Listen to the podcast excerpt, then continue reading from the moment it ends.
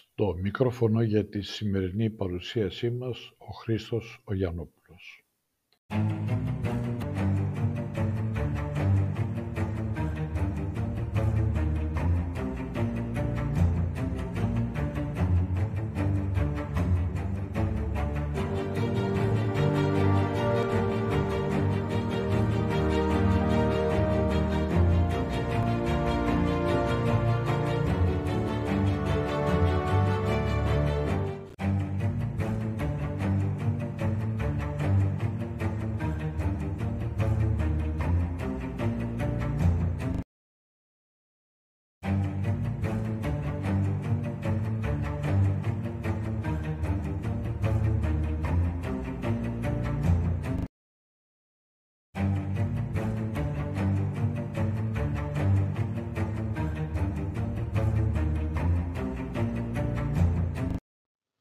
Φίλες και φίλοι, απόψε θα μας προβληματίσει λίγο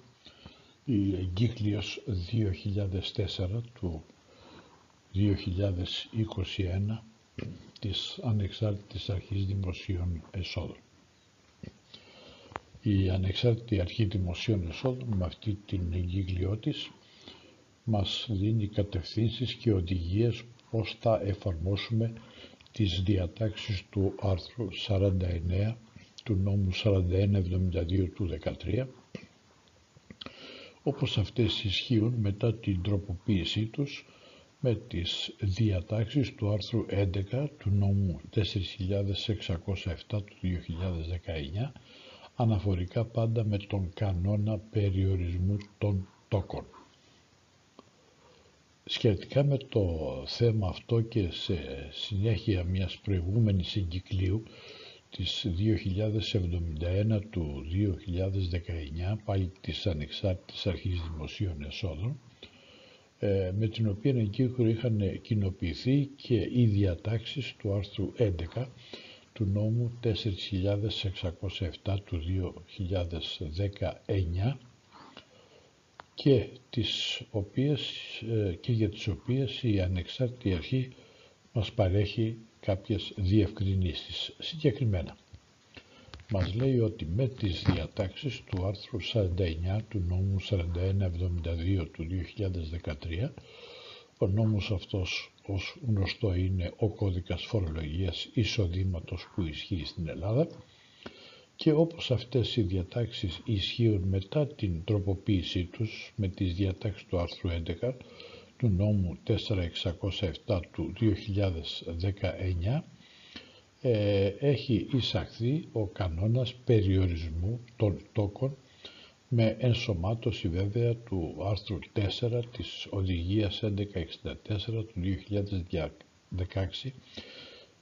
του Συμβουλίου της Ευρωπαϊκής Ένωσης για την θέσπιση κανόνων κατά πρακτικών φοροαποφυγής που έχουν άμεση επίπτωση στην λειτουργία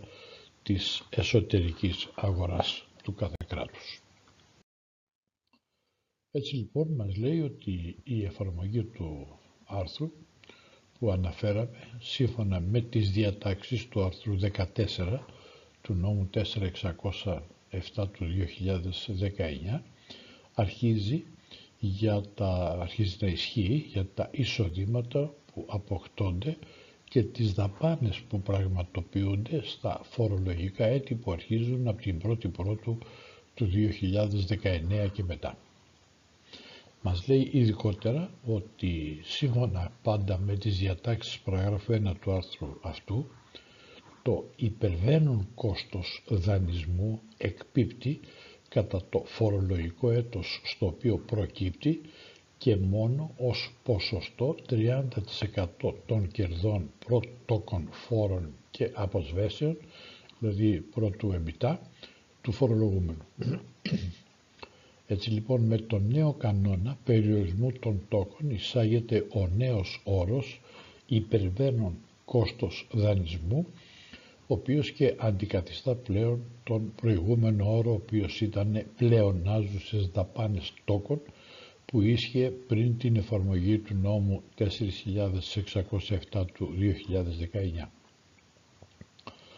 Τώρα για τους σκοπούς εφαρμογής του άρθρου 49 του Κώδικα Φορολογίας Σειρήματος. Με την παράγραφο 2 του ίδιου άρθρου δίδυνεται ο ορισμός των ενιών που είναι ο ένας είναι υπερβαίνον κόστος δανεισμού και ο άλλος είναι κόστος δανεισμού ενώ με την παράγραφο 3 δίδεται ο ορισμός του εμπιτά. Τι είναι εμπιτά. Μας επισημαίνει εδώ ότι οι διατάξεις του άρθρου αυτού εφαρμόζονται σε επίπεδο μεμονωμένων νομικών προσώπων και οντοτήτων, είτε αυτά ανήκουν σε όμιλο είτε όχι, και ως εκ τούτου κατά τον υπολογισμό τόσο του υπερβαίνοντος κόστους δανεισμού όσο και του εμπιτά λαμβάνονται πάντα υπόψη και οι συναλλαγές του νομικού προσώπου ή της οντότητας με άλλα πρόσωπα του ίδιου ομίλου. Στη συνέχεια και με τις διατάξεις του πρώτου εδαφείου της παραγράφου 2 του άρθρου 49 του κώδικα φορολογίας εισοδήματος ορίζεται ότι ο όρος υπερβαίνον κόστος δανεισμού σημαίνει το ποσό κατά το οποίο το εκπαιστέο κόστος δανεισμού ενός φορολογούμενου υπερβαίνει τα φορολογητέα έσοδα από τόκους. Κατά το άρθρο 37 του κώδικα φορολογίας εισοδήματος και άλλα οικονομικός ισοδύναμα φορολογητέα έσοδα κατά το δεύτερο εδάφιο της παραγράφου 2 του άρθρου 49 του κώδικα φορολογίας εισοδήματος αντιστοίχως, τα οποία λαμβάνει ο φορολογούμενος σύμφωνα με το ελληνικό δίκαιο. Έτσι λοιπόν με τις διατάξεις του δεύτερου εδαφίου ορίζεται ότι ο όρος κόστος δανεισμού περιλαμβάνει δαπάνες για τόπους κάθε μορφής χρέους, άλλες δαπάνες οικονομικά ισοδύναμες με τόκους και έξοδα που προκύπτουν από την άντληση χρηματοδότησης σύμφωνα με τα οριζόμενα πάντα στο ελληνικό δίκαιο και τα οποία αναφέρονται ενδεικτικά μορφές πληρωμών και είδη τόκων που εμπίπτουν στον εν λόγω ορισμό. Έτσι λοιπόν από τα πιο πάνω προκύπτει ότι με τις νέες διατάξεις του άρθρου 49 διευρύνεται ο ορισμός του κόστους δανεισμού καθώς περισσότερες περιπτώσεις δαπανών τόκων εμπίπτουν πλέον στο πεδίο εφαρμογής αυτού συμπεριλαμβανομένων των τυχών τόκων που κεφαλοποιούνται αλλά και των εξόδων δανείων που σύμφωνα με το προισχύσαν νομοθετικό πλαίσιο και τα όσα αναφέρονται στην ΠΟΛ 1037 του 2015 εγκύκλιο της ΑΔΕ δεν ενέπιπταν στο πεδίο εφαρμογής του άρθρου 49. Από αυτές τις καινούργιες διατάξεις προκύπτει με σαφήνεια ότι για τον καθορισμό του υπερβαίνοντος κόστους δανεισμού λαμβάνονται υπόψη ο προσδιορισμός των εσόδων και των δαπανών που διενεργείται με βάση τις διατάξεις της φορολογικής νομοθεσίας χρησιμοποιούνται δηλαδή τα φορολογικά ποσά εσόδων και δαπανών τόκων. Επομένως, με αυτόν τον τρόπο, κατά τον υπολογισμό του ποσού του υπερβαίνοντος κόστους δανεισμού για τον προσδιορισμό πάντα των εκπαιστέων δαπανών τόκων προηγείται η εφαρμογή των διατάξεων της περίπτωσης α του άρθρου 23 ή του άρθρου 50 του κώδικα φορολογίας εισοδήματος κατά περίπτωση πάντα και σχετική είναι και η ΠΟΛ 1113 του 215 εγκύκλιος της ΑΔΕ. Εδώ επισημαίνεται ότι στους εκπαιστέους τόκους δεν περιλαμβάνονται οι τόκοι που επιβάλλονται βάσει των διατάξεων του ΚΕΔΕ και του κώδικα φορολογικής διαδικασίας για, για παραβάση της φορολογικής νομοθεσίας σχετική είναι και η ΠΟΛ 1113 του 2015 εγκύκλιος. Επιπλέον όμως, όσον αφορά στο ποσό των φορολογητέων εσόδων από τόκους και από άλλα οικονομικώς ισοδύναμα φορολογητέα έσοδα, σε αυτά θα συνυπολογίζονται και άρα για τον προσδιορισμό του υπερβαίνοντος κόστους δανεισμού θα αφαιρούνται από το ποσό των εκπαιστέων δαπανών τόκων, πια τα φορολογητέα έσοδα από τόκους όπως αυτά ορίζονται στις διατάξεις του άρθρου 37 του Κώδικα Φορολογίας Εισοδήματος και εν προκειμένου σχετική είναι και η πόλη 1042 του 2015 γύχλιος καθώς και άλλα οικονομικά οικονομικός ισοδύναμα φορολογητέα έσοδα τα οποία λαμβάνει ο φορολογούμενος εδώ πάντα κατά το δεύτερο εδάφιο της παραγράφου 2 του άρθρου 49 του κώδικα φορολογίας εισοδήματος όπως παραδείγματος χάρη έσοδα τόκων από χρηματοδοτική μίσθωση και λοιπά. Ενώ δεν θα λαμβάνονται υπόψη τυχόν απαλλασσόμενα έσοδα από τόκους όπως παραδείγματος χάρη είναι οι τόκοι της παραγράφου 3 του άρθρου 37 του κώδικα φορολογίας εισοδήματος. Περαιτέρω, με τις διατάξεις παραγράφου 3 του άρθρου 49 πάντα του κώδικα φορολογίας εισοδήματος, δηλαδή του νόμου 4172 του 13, ορίζεται ο τρόπος υπολογισμού των κερδών προ τόκων φόρων και αποσβέσεων, δηλαδή προ του επιτά. Ειδικότερα όμως, μας λέει η ερμηνευτική, τα κέρδη αυτά υπολογίζονται με την προστίκη στο φορολογητέο εισόδημα των ποσών που αντιστοιχούν στο υπερβαίνον κόστος δανεισμού και τις φορολογικές αποσβέσεις όπως αυτά προκύπτουν μετά τις φορολογικές αναπροσαρμογές που προβλέπονται στον κώδικα φορολογίας εισοδήματος ενώ δεν συνυπολογίζεται σε αυτά το απαλλασσόμενο από φόρους εισόδημα του φορολογούμενου. Έτσι λοιπόν για τον υπολογισμό του ΕΜΠΙΤΑ για σκοπούς εφαρμογής πάντα του άρθρου 49 λαμβάνονται υπόψη τα φορολογητέα κέρδη που αναγράφονται στον κωδικό 048 του εντύπου νη αφού συναθριστούν οι δαπάνες τόκων και αποσβέσεων και αφαιρεθούν τα έσοδα από τόκους όπως προκύπτουν με βάση τις διατάξεις του κώδικα φορολογίας εισοδήματος. Επίσης, με τις διατάξεις της παραγράφου 4 του άρθρου 49 ορίζεται ότι κατά παρέκκληση της παραγράφου 1 αναγνωρίζεται στο φορολογούμενο το δικαίωμα έκπτωσης του υπερβαίνοντος κόστους δανεισμού μέχρι του ποσού των 3 εκατομμυρίων ευρώ. Έτσι λοιπόν με τις νέες διατάξεις προβλέπεται πλέον ότι η πλήρης έκπτωσης του πραγματοποιηθέντος υπερβαίνοντος κόστους δανεισμού μέχρι του ορίου του ποσού των 3 εκατομμυρίων ευρώ, το οποίο όπως προαναφέραμε εφαρμόζεται σε επίπεδο μεμονωμένης οντότητας, λαμβανομένων δηλαδή υπόψη και των συναλλαγών με άλλα πρόσωπα του ίδιου ομίλου. Ειδικότερα όμως, όπως προκύπτει και από την αιτιολογική έκθεση του νόμου 4607 του 2019, όταν το υπερβαίνον κόστος δανεισμού αντιστοιχεί σε ποσό μεγαλύτερο του προαναφερόμενου ορίου εκπίπτει τότε το μεγαλύτερο ποσό μεταξύ του ορίου των 3 εκατομμυρίων ευρώ και του 30% του εμπιτά ενώ στις περιπτώσεις που το υπερβαίνω κόστος δανεισμού είναι μέχρι 3 εκατομμύρια ευρώ αυτό εκπίπτει στο σύνολό του. Εδώ να επισημάνουμε ότι με τις προγενέστερες διατάξεις η δυνατότητα πλήρους έκπτωσης τόκων υφίστατο μόνο εφόσον το ποσό των εγγεγραμμένων στα βιβλία καθαρών δαπανών τόκων δεν υπερεύαινε το εν λόγω όριο, δηλαδή τα 3 εκατομμύρια ευρώ. Πλέον ο περιορισμός αυτός καταργείται. Για την καλύτερη βέβαια κατανόηση των σχετικών διατάξεων που προαναφέραμε, η ΑΔΕ παραθέτει και κάποια παραδείγματα. Παραδείγματος χάρη. Επιχείρηση η οποία εμφανίζει υπερβαίνον κόστος δανεισμού ύψους 3,5 εκατομμυρίων ευρώ, ενώ ταυτόχρονα το εμπιτά της ανέρχεται στο ποσό των 8 εκατομμυρίων ευρώ, πρέπει να συγκρίνει το 30% του εμπιτά, δηλαδή 8 εκατομμύρια ευρώ επί 30% ίσον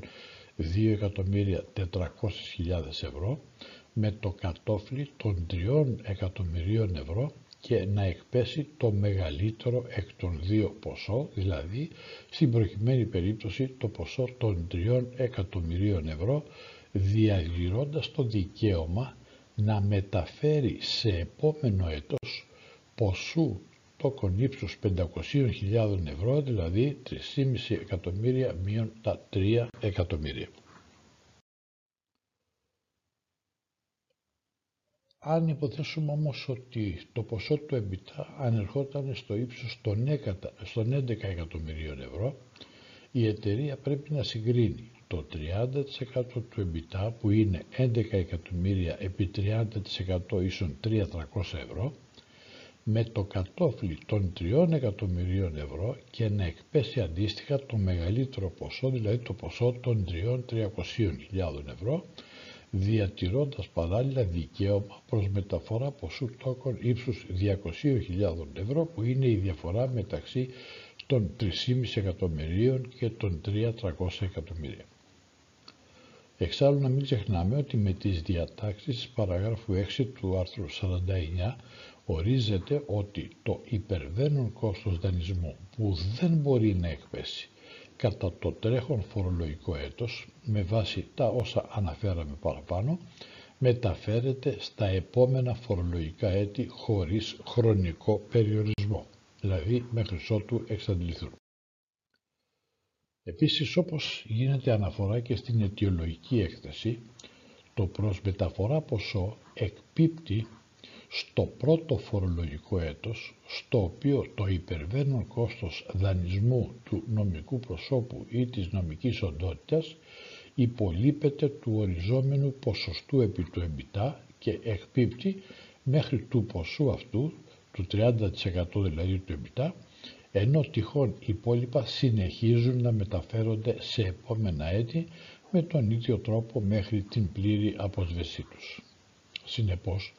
και στην περίπτωση εφαρμογής της παραγράφου 6 του άρθρου 49 του Κώδικα Φορολογίας Εισοδήματος, το νομικό πρόσωπο ή η νομική οντότητα έχει την δυνατότητα μεταφοράς ποσού από τα προηγούμενα έτη έως τη συμπλήρωση του ελάχιστου ορίου των 3 εκατομμυρίων ευρώ που εκπίπτει πάντα σύμφωνα με την παράγραφο 4 του άρθρου 49 του Κώδικα Φορολογίας Εισοδήματος ή μέχρι τη συμπλήρωση του τυχόν μεγαλύτερου ποσού που αντιστοιχεί στο 30% του εμπιτά. Στη συνέχεια και για ακόμα καλύτερη κατανόηση έχουμε τα εξής παραδείγματα. Επιχείρηση με υπερβαίνον κόστος δανεισμού 3,5 εκατομμύρια ευρώ και 30% του εμπιτά ποσού 4 εκατομμυρίων ευρώ θα εκπέσει ολόκληρο το ποσό του υπερβαίνοντος κόστους δανεισμού και, στη, και περαιτέρω έχει δικαίωμα να μεταφέρει στην ίδια χρήση τυχόν μη εκπιπτόμενες δαπάνες τόκων προηγούμενων ετών μέχρι του ποσού των 500.000 ευρώ που είναι η διαφορά από τα 4 εκατομμύρια του ε, του ποσού του EBITDA μείον τα 3,5 του κόστους του δανεισμού. Άλλο παράδειγμα, επιχείρηση η οποία εμφανίζει το φορολογικό έτος 2019 υπερβαίνουν κόστος δανεισμού ύψους 1 εκατομμυρίου ευρώ ενώ ταυτόχρονα το 30% του EBITDA ανέρχεται στο 1.800.000 ευρώ. Επομένως, τι θα γίνει, σε αυτό το φορολογικό έτος το υπερβαίνον κόστος δανεισμού εκπίπτει κατ' εφαρμογή των διατάξεων της παραγράφου 4 του άρθρου 49 και ως εκ τούτου δεν προκύπτει ποσό προς αναμόρφωση. Ωστόσο, η εταιρεία στην οποία αναφερθήκαμε από το τυχόν υπόλοιπο μη εκπιπτόμενων δαπανών τόκων προηγουμένων ετών δικαιούται να εκπέσει στο ίδιο φορολογικό έτος, δηλαδή το 2019, μέχρι το ποσό των 2 εκατομμυρίων ευρώ που είναι η διαφορά μεταξύ των 3 εκατομμυρίων και του 1 εκατομμυρίου και όχι μέχρι του ποσού των 800.000 ευρώ που είναι η διαφορά μεταξύ 1.800 και 1 εκατομμύριο. Πέρα από τα πιο πάνω. Στο σημείο αυτό να διευκρινίσουμε ότι για την εφαρμογή των διατάξεων της παραγράφου 6 του άρθρου 49 του κώδικα φορολογίας εισοδήματος σε περίπτωση μετατροπής επιχειρήσεων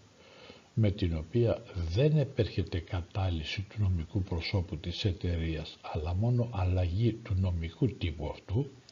καθώς και σε περίπτωση συγχώνευσης ή διάσπασης νομικού προσώπου ή νομικής οντότητας, πράξεις δηλαδή που εξομοιώνονται με καθολική διαδοχή, είτε με τις γενικές διατάξεις του εταιρικού δικαίου, είτε με τις διατάξεις του ΝΙΔΕΛΤΑ 1297 του 1972 ή του νόμου 2.166 του 1993 ή του νόμου 2.578 του 1998 ή κώδικα φορολογίας εισοδήματος, το τυχόν υπόλοιπο μη εκπιπτόμενου υπερβαίνοντος κόστους δανεισμού προηγουμένων ετών των μετασχηματιζόμενων εταιριών θα μεταφερθεί προς έκπτωση χωρίς χρονικό περιορισμό στην προερχόμενη από τον μετασχηματισμό εταιρεία κατά ανάλογη εφαρμογή πάντα της ΠΟΛ 1185 του 2018 εγκυκλίου. Ειδικά σε περίπτωση που έχουμε διάσπαση επιχειρήσεων, τότε το μη εκπιπτόμενο υπερβαίνον κόστος δανεισμού θα μεταφερθεί στη λήπτρια εταιρεία με βάση τα όσα ορίζονται στο σχέδιο σύμβασης διάσπασης. Επίσης να πούμε ότι με τις διατάξεις της παραγράφου 5 του άρθρου 49 του κώδικα φορολογίας οδήματος ορίζονται συγκεκριμένες δαπάνες οι οποίες εξαιρούνται από τον κανόνα περιορισμού των τόκων. Ειδικότερα δεν εμπίπτει στο πεδίο εφαρμογής του άρθρου 49 το υπερβαίνον κόστος δανεισμού που προκύπτει από δάνεια τρίτων τα οποία χρησιμοποιήθηκαν για την χρηματοδότηση μακροπρόθεσμων δημόσιων έργων υποδομής όταν ο φορέας εκμετάλλευσης του έργου, το κόστος δανεισμού, τα περιουσιακά στοιχεία και τα εισοδήματα βρίσκονται όλα στην Ένωση. Ως μακροπρόθεσμο δημόσιο έργο υποδομής νοείται το έργο που παρέχει, αναβαθμίζει, εκμεταλλεύεται ή και συντηρεί περιουσιακό στοιχείο μεγάλης κλίμακας και το οποίο αποτελεί αντικείμενο σύμβασης κατά την έννοια των διατάξεων των νόμων 44-12 του 2016, 44-13 του 2016 ή αποτελεί αντικείμενο σύμβασης σύμπραξης δημόσιου ιδιωτικού τομέα σύμφωνα με τις διατάξεις του νόμου 3389 του 2005. Εδώ θα πρέπει να τονίσουμε ότι με την πιο πάνω ε, διάταξη εξαιρούνται οι δαπάνες που πραγματοποιούνται από 1η Πρώτου του 19 και μετά ανεξάρτητα από την ημερομηνία που έχει συναυθεί η σχετική σύμβαση. Περαιτέρω, με την παράγραφο 7 του 2 άρθρου ορίζονται τα πρόσωπα τα οποία εξαιρούνται από τον περιορισμό έκπτωσης των τόκων. Στα εξαιρούμενα αυτά πρόσωπα περιλαμβάνονται οι χρηματοπιστωτικές επιχειρήσεις όπως αυτές ορίζονται στο άρθρο 2 της Οδηγίας 1164 του 16 και αναφέρονται ρητά στις περιπτώσεις α έως και θ της παραγράφου αυτής του άρθρου 49. Αντίθετα, δεν εξαιρούνται πλέον από την εφαρμογή του άρθρου 49 οι εταιρείες χρηματοδοτικής μίσθωσης και οι εταιρείες πρακτορίας επιχειρηματικών απαιτήσεων όπως ίσχυε και με τις προηγούμενες διατάξεις. Τέλος να επισημανθεί ότι στις περιπτώσεις των δαπανών που σύμφωνα με τις παραγράφους 5 και 7 του άρθρου 49 του κώδικα φορολογίας εισοδήματος εξαιρούνται από το πεδίο εφαρμογής του κανόνα περιορισμού των τόκων της παραγράφου 1 του ίδιου άρθρου, οι οποίες ωστόσο ενέπιπταν στο πεδίο εφαρμογής των διατάξεων του άρθρου 49, όπως ίσχυα πριν την τροποποίησή τους με το νόμο 4607 του 19, δηλαδή την υποκεφαλαιοδότηση, το τυχόν υπολοιπόμενο ποσό δαπανών τόκων που δεν είχε αποσβεστεί μέχρι 31 Δεκάτου του 18 μεταφέρεται προς έκπτωση στα αποτελέσματα του φορολογικού έτους 2019. Για τα νομικά πρόσωπα ή για τις νομικές οντότητες που έχουν ήδη υποβάλει δήλωση φορολογίας εισοδήματος για το συγκεκριμένο έτος υφίσταται η δυνατότητα υποβολής τροποποιητικής δήλωσης μέσω του τάξης net χωρίς την επιβολή των κυρώσεων του άρθρου 54 του νόμου 4174 του 13 εάν θα υποβάλουν έως 26 Δευτέρου του 2021. Φίλες και φίλοι, εάν σας άρεσε η σημερινή μας παρουσία, τότε μπορείτε να μας κάνετε μία εγγραφή και να μας ζητήσετε